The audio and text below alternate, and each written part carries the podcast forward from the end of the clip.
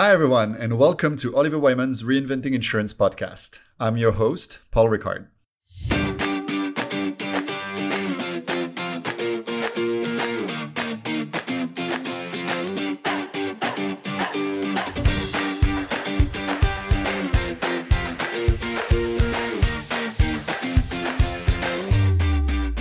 Today, I am with Wei Ke, a partner at Oliver Wyman, uh, who is focusing on the intersection between pricing, sales, and marketing, and financial services. Welcome, Wei. Hi, Paul. Very good to be here. So, Wei, I think we're going to be talking about a lot of very interesting things around behavioral science and, and a few other themes around this. Uh, before we dive in, why don't you introduce yourself in a few words?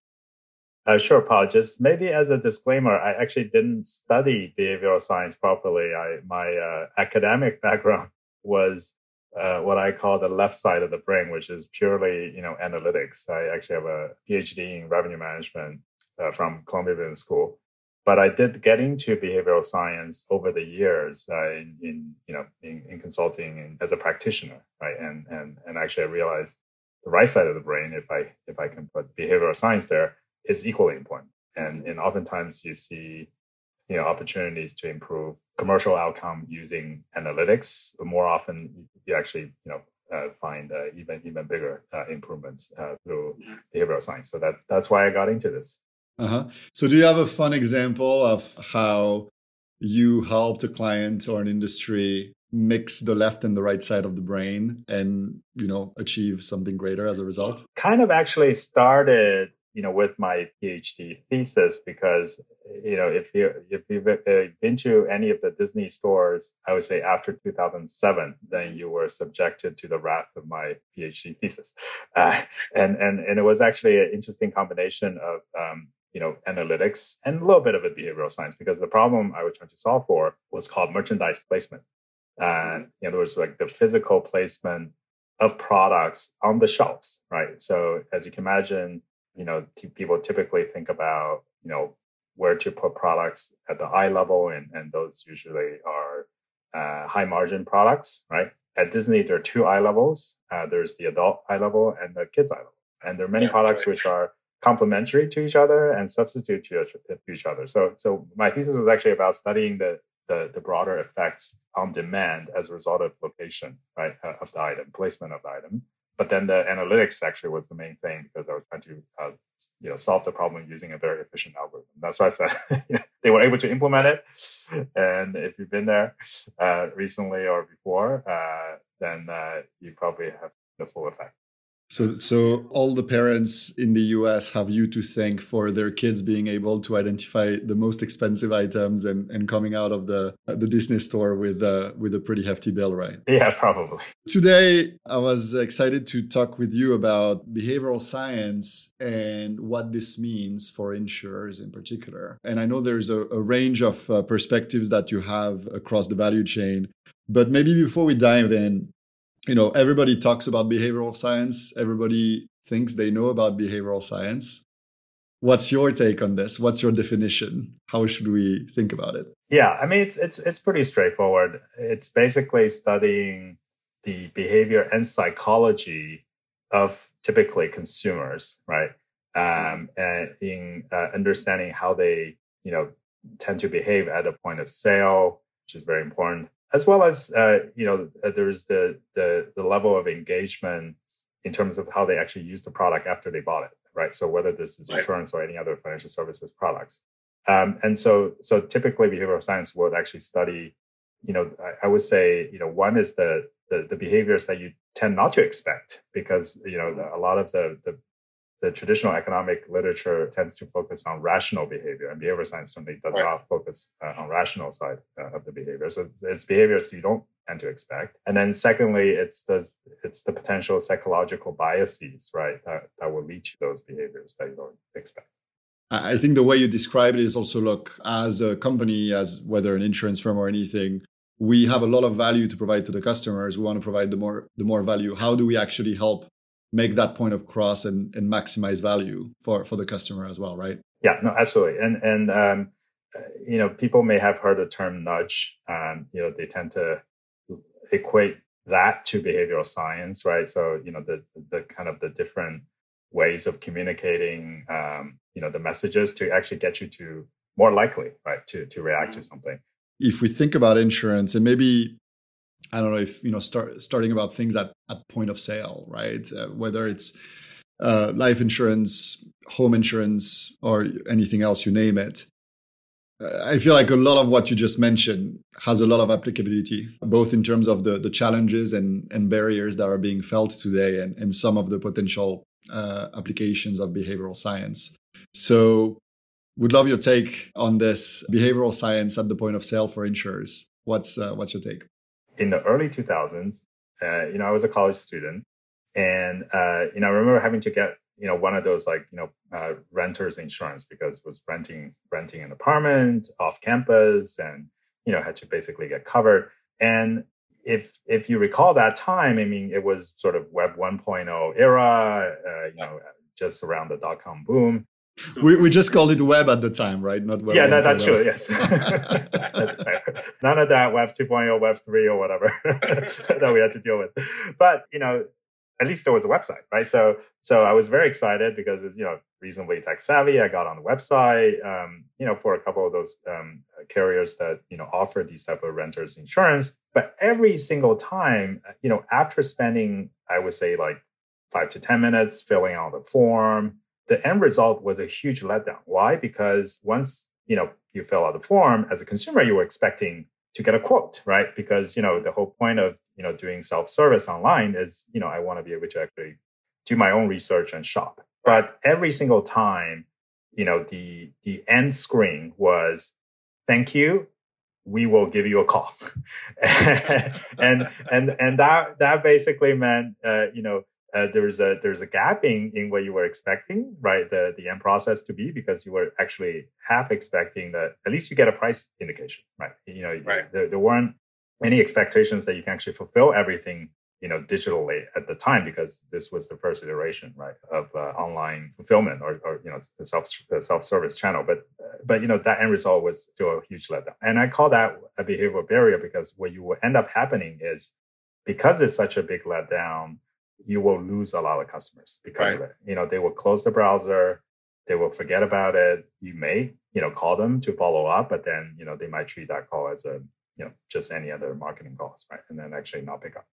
A lot of insurance sales are still happening through agents uh, still are a mix of you know direct online and uh, offline in person or on the phone or on zoom these days right? What are some barriers that you're seeing today in that space and what can be done to uh, remove these if we level set right insurance is a product that people don't usually think about you know uh, yeah. it's it's um, it's oftentimes a requirement uh, yeah. because of certain transactions that you had to do, right? Whether it's auto or home or you know anything kind of property related, or in other cases, it's sort of you know a, a, you, you start to realize that you need to have something like a life insurance. The the product itself is fairly complex. There's a lot of math behind it, and you know even for us. Um, you know that are supposedly working in the industry and actually understand the math or at least in principle um, you know we we oftentimes you know actually behave more like you know an ordinary consumer when we actually buy our own uh, insurance products. So that's sort of the challenge. It's not like an iPhone. People don't understand you know the product. As much as an iPhone. So in a typical sales journey, it's just too much information uh, typically, right? That that you're uh, giving to the customer, and of course, you know a lot of it is because of compliance reasons because you have to disclose a lot of information. Right. But it's information overload um, on the one hand. On the other hand, um, when a consumer actually doesn't know enough about a product, uh, you know, they will hesitate, right? And that's typical um, uh, behavior, human behavior. Um, and and if if they hesitate and you don't do a good job in sort of intervening in that moment, uh, and you know, there's a lot of talks about, um, for example, omni-channel best practices. Uh, you know, if you're not able to just you know escalate and hand that over uh, to a human at that point, yeah. uh, you will probably lose uh, lose that sale because uh, again, as I said, it's so much easier. You know, even after 20 years of development in the web, right? The browser still has an X in the top right corner if you use a Windows machine, uh, and and and you know you know, kind of clicking on that button is actually very easy. And there's a behavioral phenomenon, which is, you know, if you, you're faced with information overload, especially, you know, at a sales scenario, you know, it's, it's much easier to just close the browser and walk away right. and not have to think about it. What are the top examples that, that you feel have helped to remove some of these barriers? Um, so if you think about what I just mentioned, you know, insurance being a complex product. So how do you actually simplify the messaging?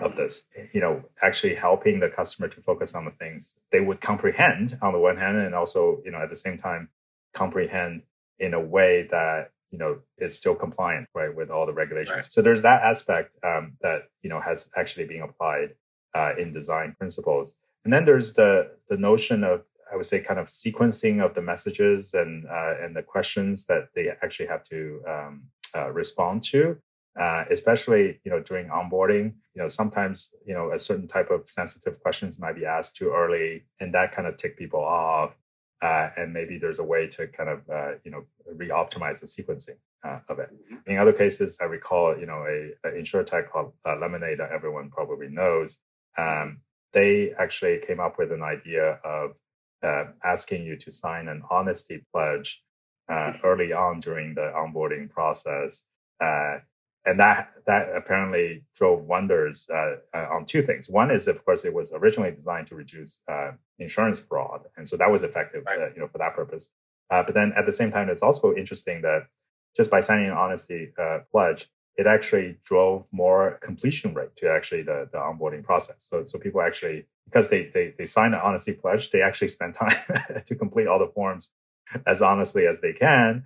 And actually you know the net result is they actually ended up uh, getting on board that's very interesting. Are there other industries where you've seen this being handled pretty well and you know being where you've seen these barriers being removed across channels and to make it a, as seamless an experience as possible for the end customer yeah banking for example you know has uh, also come a long way you know since the early days uh, you know of uh, of a web uh, web banking portal you know, out of uh, Germany, for example, that they actually uh-huh. use an interactive digital tool at a point of sale uh, to help customers understand that you know they don't just come in transactionally for one product, but rather uh, you know uh, there's an opportunity to explain the whole set of offers, uh, product right. offers that you know that the bank would would would have.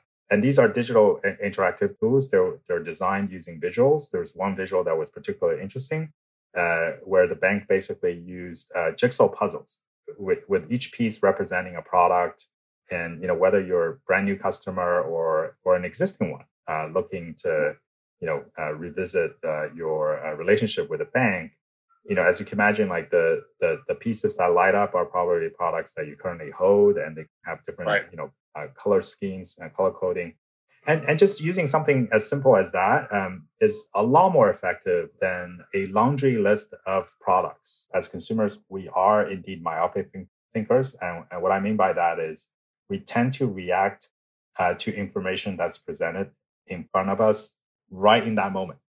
Yeah. Uh, and and not really actually think outside of the box. Uh, and and you know you could be someone that has done the homework in terms of like shopping around and knowing you know the, the different kind of competitive set but it doesn't matter while you're in that moment making making a decision um, you only react to information that's in front of you in a time where you know financial wellness for example as a whole is a big challenge that requires a lot of different solutions right there's both a set of unmet needs from the customer standpoint and ability for agents for example to provide a lot more value so is there an avenue there both in terms of product and solution design for behavioral science and, and all the things we're talking about to help design new offerings, new products that will provide a ton of value for the customer. So, how do you make sure that these products are packaged in a way that will resonate with a few of those typical customer segments or use cases and so forth? I think that's something to think about because if you're just going with a sort of a build your own type of approach, it may only resonate with 10 to 20% of the population. And that's yeah. sort of the typical size of population want to actually spend the effort uh, to really yeah. understand. So coming back to the, the product question that you mentioned earlier, um, you know, if if you give me all the options and it's too many optionalities, as I said, you know, that may appeal to 20% of the population that want to, you know, spend as much time as, as possible to be like Mr. Spock uh, throughout the day. But the, for the rest of us, for the majority, it's just too too overwhelming. So if you're able to actually simplify that and create a couple of those, you know, bundles, that actually might right. be very helpful to. Building on this from a pricing standpoint, pricing strategy standpoint, any other similar, you know, barriers or considerations or best practices or lessons that you you may have for our audience here? Yeah, absolutely. So, so I think pricing is an interesting thing because, of course, you know, insurance pricing is you know a heavily heavily regulated, you know, exercise. But what I've seen is, you know, typically insurance pricing is cost plus, uh, meaning they figure out all the risk costs and then just you know add a fixed margin on top. Um, it turns out that maybe it shouldn't be fixed margin, uh, you know, and and I think especially for uh, certain type of products, uh, you know, that are more emotional in nature, meaning when a customer looks at it, you know, with all the different things that they can get covered for, and once they pay attention to you, right, they may actually ascribe certain type of features and benefits with a higher willingness to pay, you know, than uh, than your typical fixed margin. So so so kind of identifying what those are and understanding um, you know how to how to actually price that out is, is actually a very interesting exercise. I know we're we're coming up on time. Uh, it's been super super interesting. Maybe to uh, to wrap this up, we like to do a little bit of a words of wisdom segment here. So any any final words of wisdom you would have for our audience, Wei? You know, obviously, you know, behavior science is is um, is a pretty interesting field, and it's it's fairly fairly complex because it can be applied in many uh, different areas. Don't jump immediately to nudges. Remove barriers first before you apply any nudges, uh, because uh, you know if if you if you don't do that, any amount of nudges won't get you yeah. past that barrier. That's that's a great one. Uh, well, Wei, thanks so much for your time. Uh, it's been great having you on. Uh, really appreciate your time. Thanks, Paul. Great to be here today. That was Wei Ke, partner at Oliver Wyman. I am Paul Ricard, your host. Thanks for listening, and I will talk to you next time. For more information about our Reinventing Insurance series, you can find everything on our website at oliverwyman.com slash reinventing insurance. Thanks for listening, and I'll see you next time.